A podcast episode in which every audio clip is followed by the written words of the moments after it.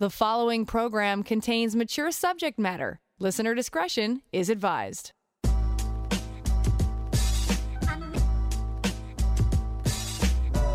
Turn us on, and the satisfaction's guaranteed. Frank discussion with passion on CJAD 800.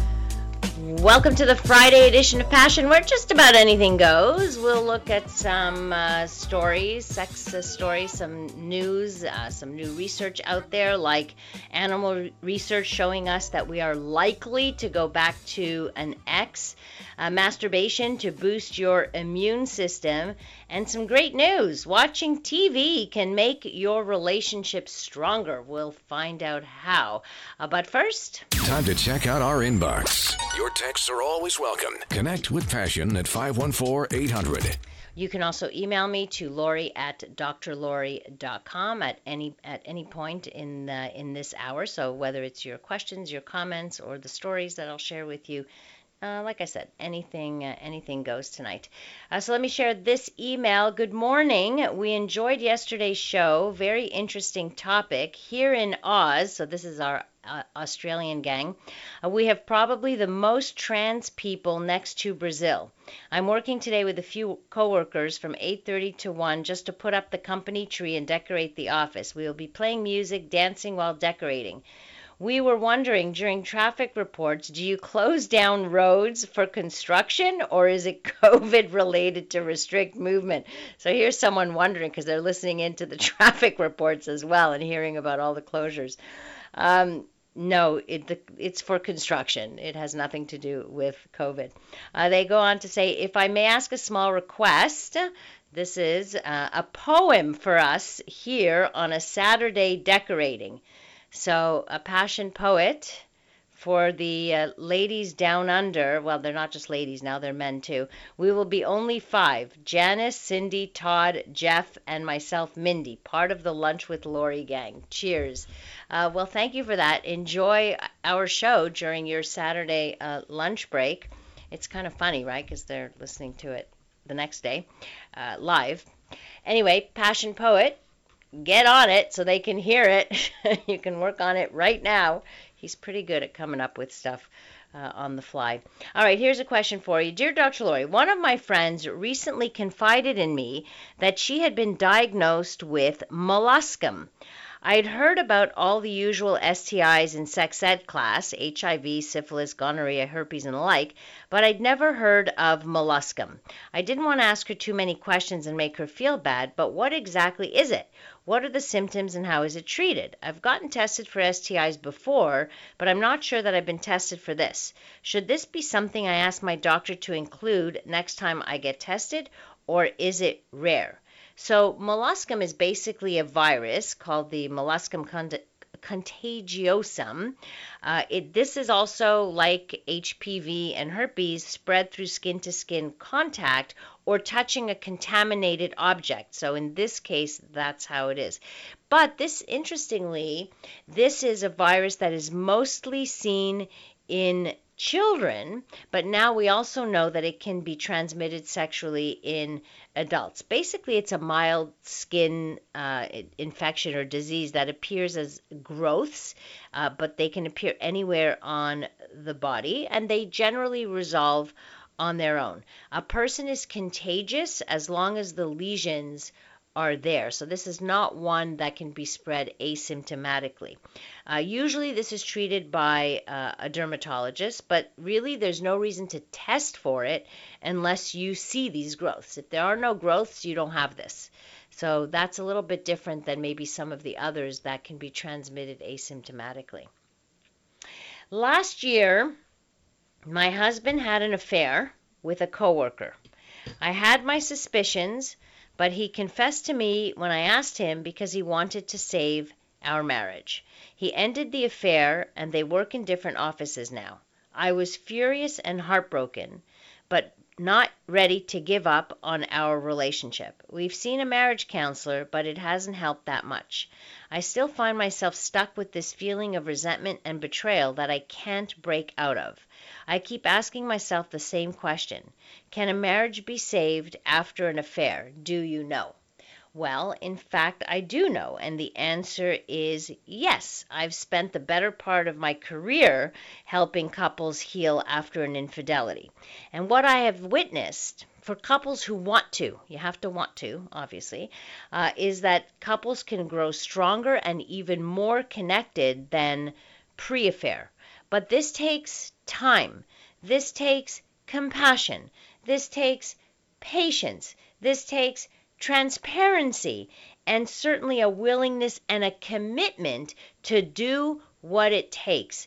It is a hard road, but it is absolutely doable. And the research tells us that it takes it can take 2 years of working on your marriage. Now that doesn't mean you're going to feel this exact way for the whole 2 years. It gets better as time goes on. But it is normal. It is normal to have periods of anger and sadness, even if for the most part you've forgiven and you've moved on and, and you're working on the relationship. That doesn't mean you're not going to be triggered or that you're going to have uh, flashbacks or, or, or moments of this. But I can tell you with certainty that over time this does uh, dissipate. But trust takes a long time to rebuild takes a long time and it's not a straight road going up. There are a lot of ups and downs. So if that particular therapist uh, was not helpful, please find another one uh, and ask them do they specialize in uh, infidelity? Don't give up. And when you're looking for a therapist, like it's like one size doesn't fit all. You need to know this. You need to be able, if you're going to do good work, to connect with the therapist that you are working with. You it, you need to feel like you're in an environment that is safe and that can contain the um, the conflict and everything else. If you don't have confidence in that, then it's going to be very difficult to really um, benefit to the max. You you, you might still benefit and get some uh, tips and, and some advice, but uh, I think that really it's worth looking into it a bit more and finding one that uh, that works for you. Hi, Dr. Laurie. Funny comments from the Aussie crew. Pressure on the poet, though. Nice to be back. Fell asleep early Monday through Thursday, work nights. For those of you who do fall asleep before 10, and hey, it can happen. Can't happen to me. Not allowed to, but it can happen to you. You can always pick up our podcast. So all our shows are then there for you to download and listen at your leisure. So if you have the iHeart app, if you don't have it, get it because it's great and it's free. Uh, all the podcasts on are on there if you go to the CJAD page, uh, or you can go to my website directly and there's a tab there that says Passion Radio, and uh, you can find all the past shows. They're all labeled and, and by topics and, and things like that. So uh, that's something you can do. Hi, Laurie. Been in a relationship for 26 years. I'm not in love with him anymore. I feel more like his mom than his girl. It's so stupid.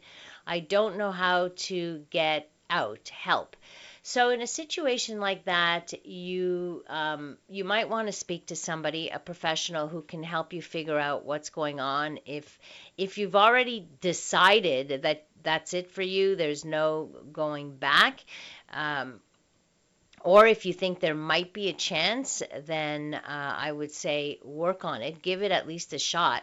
Some couple counseling together to uh, to figure this out, and maybe through that process, your partner will see that okay, maybe there's nothing left. Uh, you know, for him either. Unfortunately, when you're put in a role for a long time as the as the mom of of a husband you start to lose a lot you lose a lot of interest in it like desire you you lose admiration for and that's not fun for any anybody to be in so uh, coming up, I've got more of uh, your text, plus, we'll talk about some animal research uh, that shows us that, uh, yeah, some of were probably likely to go back to an ex, and it tells us a little bit why, gives us some understanding.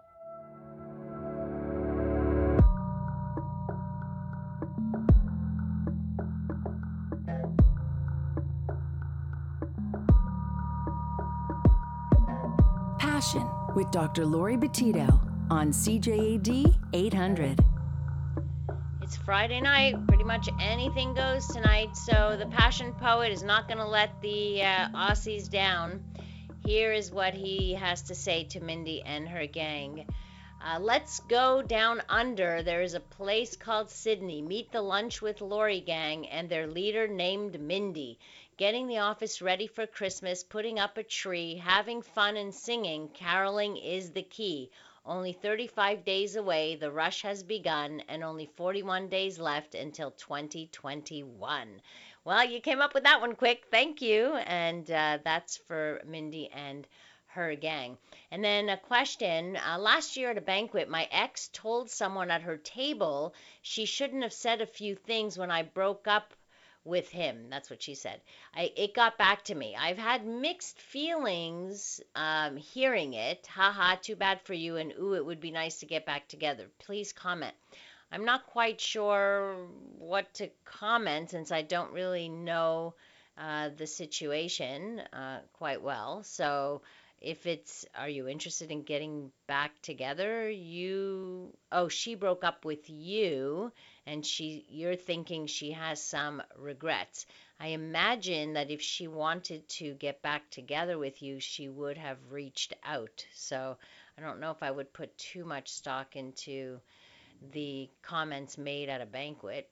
Not not quite sure. And how long have you been separated already? And have you been pining all this time for this person. I mean, listen, no no pain, no gain. If you want to reach out to her and say, "Hey, thinking about you. How you doing during COVID and and what have you?" You could do that. Uh, as uh, this next study that I'll t- tell you about seems to be that we have a tendency to go back with an ex. But let me share this. As far as going back with an ex, I'm not sure about that. But with two, my ex wife and another long term I had, if I could relive them, even knowing the outcome, I would. A lot of very good years were there. And then I got a, a, a fun email here. Uh, thanks for a great show. I listen to Passion regularly and find it extremely informative. I was wondering if you could mention that voting for the One Condoms Canadian Design Contest 2020 has begun and will continue until January 1st. I am especially interested in getting the word out because two of my designs have been selected as finalists. I'm also a proud Montrealer and wanted to represent our region, and they're actually quite uh, quite beautiful design. So one condoms. Uh, I love this company. First of all, they uh, they help out. They help out. They sponsor a lot of events uh, when I go to uh, colleges and things like that, and they give out their condoms. But what's interesting is their packaging. They have the most unique packages, and like hundreds of different packages. They're round. That's how you'll recognize them. One condoms. Uh, and they're really fun, like super, super fun. So if you're interested in just checking it out, go to onecondoms.com and look for the design contest. So onecondoms.com. And the person who sent this in is Joanne Samo. So she is the one who um, who presented her her two uh, two designs, and they were actually really good. So if you want to go look at those, have a look. Again, onecondoms.com. Uh, dot com. All right, let me tell you about this. This is out of uh, Concordia University, right here. This research, actually, Gonzalo Quintana Zunino, Dr. Uh, Quintano uh, Zunino, has uh, been on the show before, I believe. Anyway, so he did he's a PhD in behavioral neuroscience. And he studies the neuroscience of sex and just uh, published a paper. And what he has shown, or what his study sh- sh- showed, was that male rats can be trained to prefer a female rat with a neutral odor cue like perfume. When paired often enough, the male rat will learn to prefer the perfumed female to any other unscented female. In the study, the male rats were tested for companion preference. They were allowed to copulate freely with two females, one with perfume and the partner from their first romp in the sheets. So, what does this mean? Male rats can be taught to develop a preference for a current partner, but once they are presented with an option of their first partner, many reverted back to what they knew from their first. In other words, your first time experience could interfere with a learned preference. So, this study shows that we are creatures of habit even when taught not to be, which they say maybe this is why we tend to pick the same type of lover based on a type from our prior sexual encounters or possibly our first loves. What was found was that the male rats did not show any preference for their current pairing, so the rat with the perfume, and preferred their first time um, partner. So clearly, those first sexual experiences could have a really profound effect on partner preference. And if you if we just compare this to the last, I don't know, how long has Facebook been around? 20 years? Has it been 20, 15 years, whatever? How many people have connected through Facebook to their very first loves? Like, we didn't see that before. Now, since Facebook, we're seeing that all over the place. How many stories have we heard of such things, right? Anyway, the interesting thing about rats is that they for some reason, and I'm not, you know, I'm not a neurobiologist by any stretch, so uh, their brains though resemble somewhat the human brain. Some something in it is very similar. So for a lot of sex research, rats are often used, and you can train a rat to develop a fetish as well. So a colleague of mine, uh, Jim Pfaus, used to work on with rats, and I remember the story of his. He had, he had a rat with a tiny little um, leather vest, and he and and the rat learned to fetishize this the leather. It was very interesting. So um, there are things we can learn from uh, rat studies. My question is from this texter Throughout the years, I have visited several therapists and psychologists. There comes a point when you feel you're just wasting each other's time. Is this normal? Yes, uh, yes, uh, it is normal that you might come to the end of, of it feeling useful, right? So it, it's not about wasting each other's time, but like I like to check in, especially when I have clients who's who are with me for uh, long stretches of, of time, so like more than 10 sessions or what have you. I'm always revisiting goals. I'm always starting, you know, talking about okay, for the next uh, few months, what do you want to work on? What do you want to accomplish? What do you want to achieve? What are your objectives so we can work on those objectives. So maybe it's something, it's a conversation that you can have with whatever therapist you're working if you feel that you're turning around in circles and you're really not getting anywhere or you feel like it's not being helpful. Sometimes getting a fresh outlook or fresh perspective, possibly with a therapist who maybe uses different, like comes at it from a different perspective or a different approach to dealing with problems. Because we all, there are many, many different psychological approaches to dealing with all kinds of problems, and we all have our preferred ways of working depending on how we were trained or the, the extra trainings that we uh, that we take and, and things like that.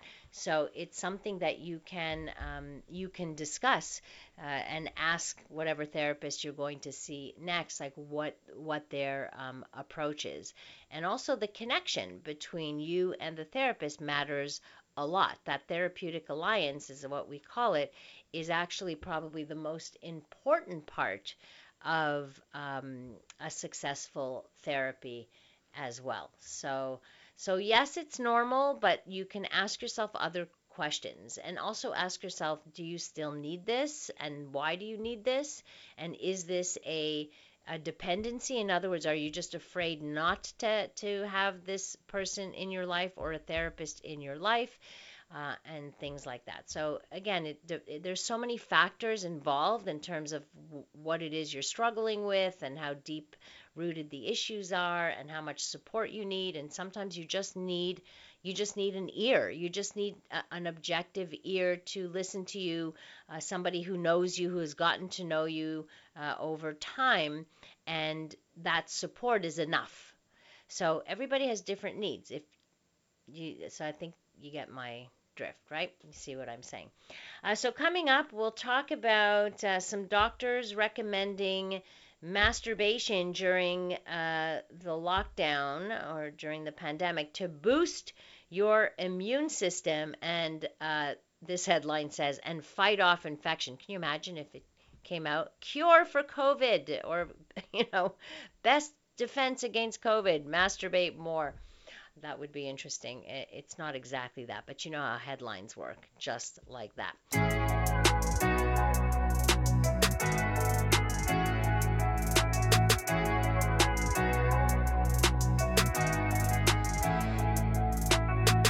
A safe place to work out the kinks in any relationship. It's Passion with CJAD 800's Dr. Laurie Betito.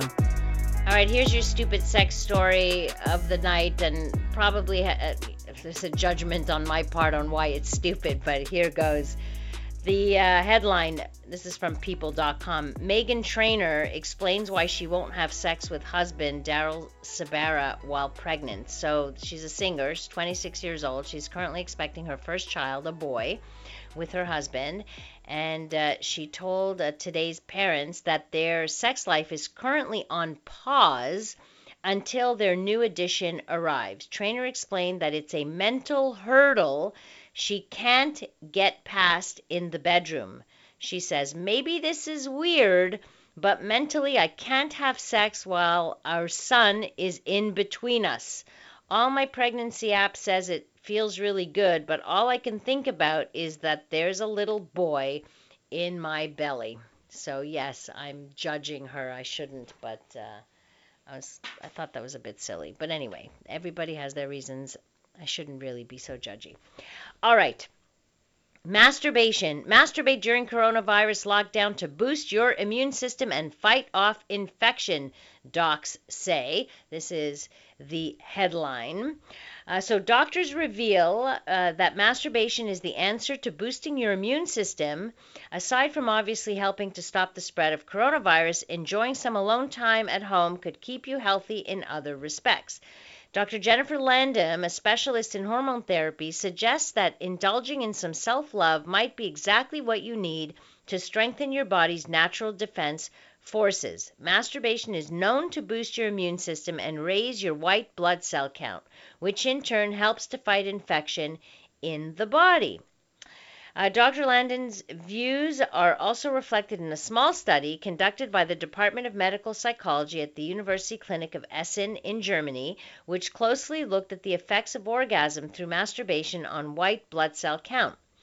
And yes, while uh, they, uh, while we agree that a team of doctors watching a group of people engage in self-pleasure is rather rather strange, the results were clear, and it was confirmed that sexual arousal and orgasm increased the number of white blood cells and boosted the immune system. Would you like to have volunteered for that? More than that, though, orgasms in general help you relax and sleep better too, and more sleep means more time for your body to repair and recover. Besides, the NHS even says that sexual arousal sends the heart rate higher and the number of beats per minute reach, reaches its peak during orgasm. So if you're feeling a little under the weather or simply want your immune system firing the way it should, simply whip out your playmate and enjoy the time indoors. um, I, a couple of texts here. I could see masturbation helping COVID because this activity generally requires self isolation. And then masturbate for immunity sounds like a Donald Trump COVID solution. um, yeah. There you go. And then someone says, Yeah, I used to bug my friend about stuff like that, about the um, not having sex while you have a baby, uh, or pregnant rather, about stuff like that. I said you were poking them in the eye with your wiener. I also told another friend that it was his fault that his kid had a soft spot in the middle of his head after he was born, the fontanelle. That's a normal part. That's not due to. there is no danger. You will not touch the baby. I promise you that. You cannot get past that cervix. It's keeping it in there. All right. Uh, Meghan Trainor, yeah, maybe she's a bit squeamish, prudish by my reckoning, but hey, if her hubby's okay with the pregnancy abstinence as well, then good for them both. Sure, if if it's a choice they both made and they're both okay with it, and hopefully they're doing other stuff. Like it's, you don't have to abstain from sexual activity. You you might want if in her case she wants to abstain from intercourse. I hope she's not abstaining from anything else. That would be you know kind of uh, silly, I guess. All right, let's see. Uh, I want to talk to you about television watching. I found this article to be really, really interesting. An article written by Nicole Pajer. The surprising way watching TV can make your relationship stronger. Now, lots of us are watching TV together. It's one of the few things we can do that has not been taken away. Uh, so let's talk about this for a minute and how it um, it can help. So this is what this uh, this research was about. Watching movies that feature on-screen couples, then discussing their journey with your partner can have a positive effect on your relationship. Ron Rogge is an assistant professor of clinical psychology at the University of Rochester. He adds it can significantly slash a couple's risk of divorce, even as the divorce rates during the pandemic appear to be surging.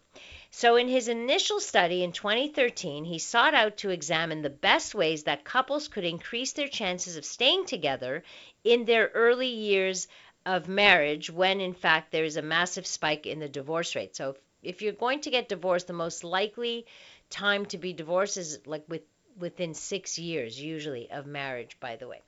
Uh, the original goal was for spouses to attend workshops to strengthen their relationship.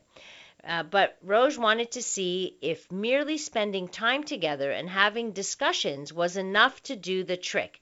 So he sent a quarter of the study's 174 couples home with an assignment. Each week, they had to select one movie to watch off of his pre screened list, which included uh, iconic on screen relationships like True Lies, Mr. and Mrs. Smith, and American Beauty. They were instructed to engage in a conversation following the film, discussing what the romantic duo in the movie went through. Couples did this for five weeks, and the experiment resulted in a 50% reduction in divorce within the first three years of marriage in comparison to the other couples in the study. This is really good news for movie watching uh, with your partner, but I'm going to tell you what you have to do if you want it to work.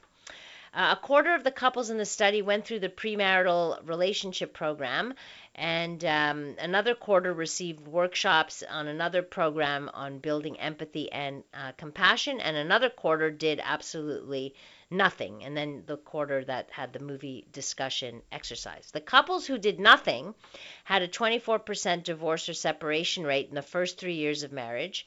And in the other um, in the care in the the, the pre-marriage uh, workshops and the movie watching group the divorce rate was around 12%.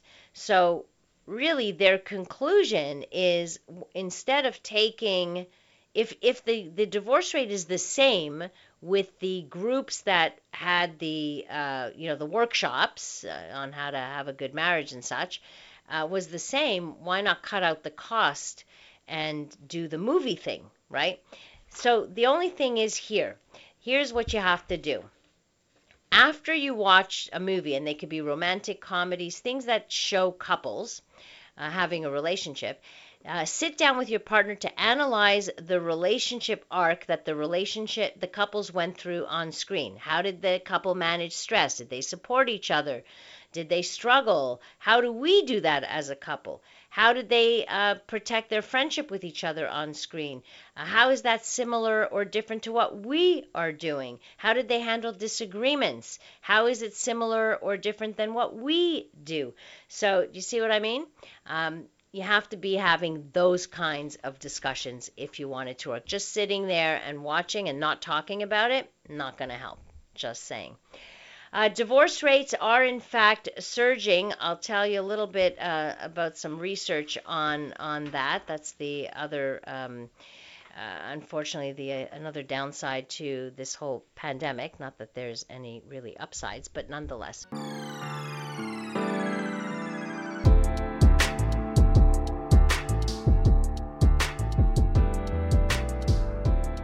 The pleasure and the politics to the hangups and the heartbreak, you're listening to Passion, CJAD 800.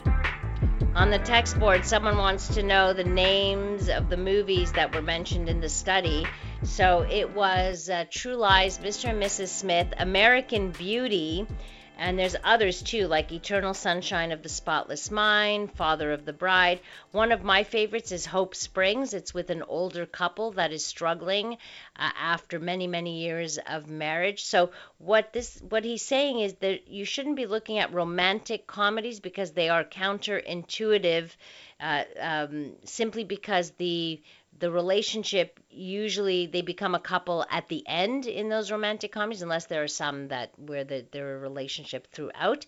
Um, and horror and sci-fi movies also leave those out. So there's a few um, suggestions and if anybody else has suggestions of movies that have good uh, relationshipy type things. Uh, last time when we were talking about uh, mental illness in couples uh, or how to handle that, there was I listed some great movies um, there too that have relationships that e- evolve through time throughout the throughout the movie. So those are good. Uh, I really like that conversation starter aspect of uh, TV watching for endangered relationship couples. I think it's not just for endangered relationship couples. I think it's a great exercise to do uh, when you're just you after you finish watching a movie having a discussion about it. it it's a great bonding experience it's a great way to think about how your partner thinks and things like that uh, for anyone looking for a different Christmas movie to watch this weekend, The Ref with Denis Leary and Kevin Spacey. Strong language, but really funny. Well, is it kid appropriate or,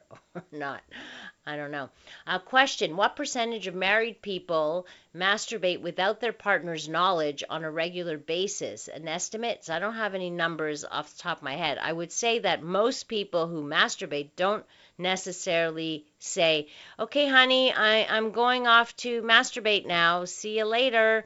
Uh, that's not going to happen. So most people would be doing it without their partner's knowledge, but most people in relationships, I hope, know that their partners sometimes indulge in self pleasure. The only time you really have to concern yourself with your partner's masturbation habits is if it interferes with your sex life together. So if your partner is regularly rejecting you, but you know that they are uh, self pleasuring, so they're choosing this activity over you, it's going to create a problem in your marriage or your relationship. And at that point, you're going to need help uh, to fig- figure stuff out. But otherwise, in a in a hel- in a marriage where there is regular sexual activity or enough for, for both that are satisfied with it, uh, and there's uh, masturbation activities, do you care? Like, does it matter? I, I'm I'm putting it out there. Does it matter? It doesn't matter to me, but I'm just wondering if it matters uh, to you. Let's talk about uh, divorce rates rising. The numbers reveal the pandemic's toll on relationships. We know the pandemic has not been easy on couples. This is an article by Dr. Theresa uh, DiDonato. Uh, it hits from all sides, from economic concerns to new working arrangements, from sick family members to managing children's stress and virtual schooling, from being at home more than ever to the social distancing from friends and family. Uh, there's a huge burden, and it's uh, all the heavier because of its uncertainty. We none of us know when is this going to end. So it's a lot to manage for everybody, but for some couples, it's just too much. According to legal templates, divorce agreement sales saw a staggering 34% increase uh, this summer compared to last year. Their data suggests the pandemic's effect was quick. Three weeks into quarantine, and people were seeking divorces at a rate that outpaced previous years. Shorter marriages appear more at risk. Over half of divorce pursuits documented through legal templates were by couples who had been married within the last five years. And as I said earlier, um, most couples who will divorce will do so in the first few years of marriage. Uh, this uh, October, a DC based law firm has reported a 70% increase in phone call traffic compared to last year. Uh, divorces are clearly on uh, the rise. So, how do we make sense of this trend? Some speculate that unhappy but stable pre pandemic couples might have remained stable by spending considerable time apart before March 2020. Between commutes, work hours, social engage- engagements, family obligations, and kids' activities, married couples could function day to day without spending much time together. So it was kind of easier to tolerate, right? Uh, many unhappy couples had sufficient distractions to prevent their attention from settling on the state of their marriage. Stay at home orders and social isolation changed that. Suddenly, couples could not ignore their relationship. Therefore, marriages are just another COVID 19 casualty. Sadly, sad but true. And if I speak to my colleagues and myself, we are all seeing more and more couples who are struggling through these difficult times. And you know, if there are were already little fault lines in the marriage, the pandemic has just created a big like it, they just broke wide open. And so couples could no longer kind of ignore the issues. They and many felt they it was a good time to uh, invest on that. Uh, great news, somebody got got great news. We have a rule. It's you can masturbate anytime, no shame. It's awesome. Good. Uh, I'm glad that that's you, the rule in your um, relationship. Very good. Uh, let's see. My girlfriend and I have fun watching movies together, replete with our simultaneous commentaries alongside Barbra Streisand movies the past few weekends. Oh, that brings me back to days long ago when Barbra Streisand was the it girl. Um, all right, got a couple of minutes here. I'm going to share this since we have been talking about masturbation. Uh, the sale of sex toys, as you know, has gone way up. But here, Rolling Stone did uh, an article where they talked about sex toys for guys. And there's not that many options, but I'm going to tell you what they are. Uh, guys have been realizing that sex toys are really just an upgrade from your often used hand. Because of this shift in perception, Brands have been releasing some of the best sex toys for men that we've ever seen. Ridiculous blow up dolls are being replaced by high tech masturbation sleeves and sophisticated toys for elevating intimacy with a partner. And now, even sites like Amazon are carrying a whole range of the best sex toys for men. Did you know that? You can have it delivered right to your home. So, here are the toys that men use generally the masturbation sleeve, a pretty straightforward concept. You just insert and enjoy. That that's about it. But there's a few different ones now with motor powered sleeves and um, all kinds of things. There's uh, men also choose to get things like a prostate massager. This is something for butt play. Uh, because the prostate has, you know, packed with nerve endings and it's a pleasure center for men when um, stimulated.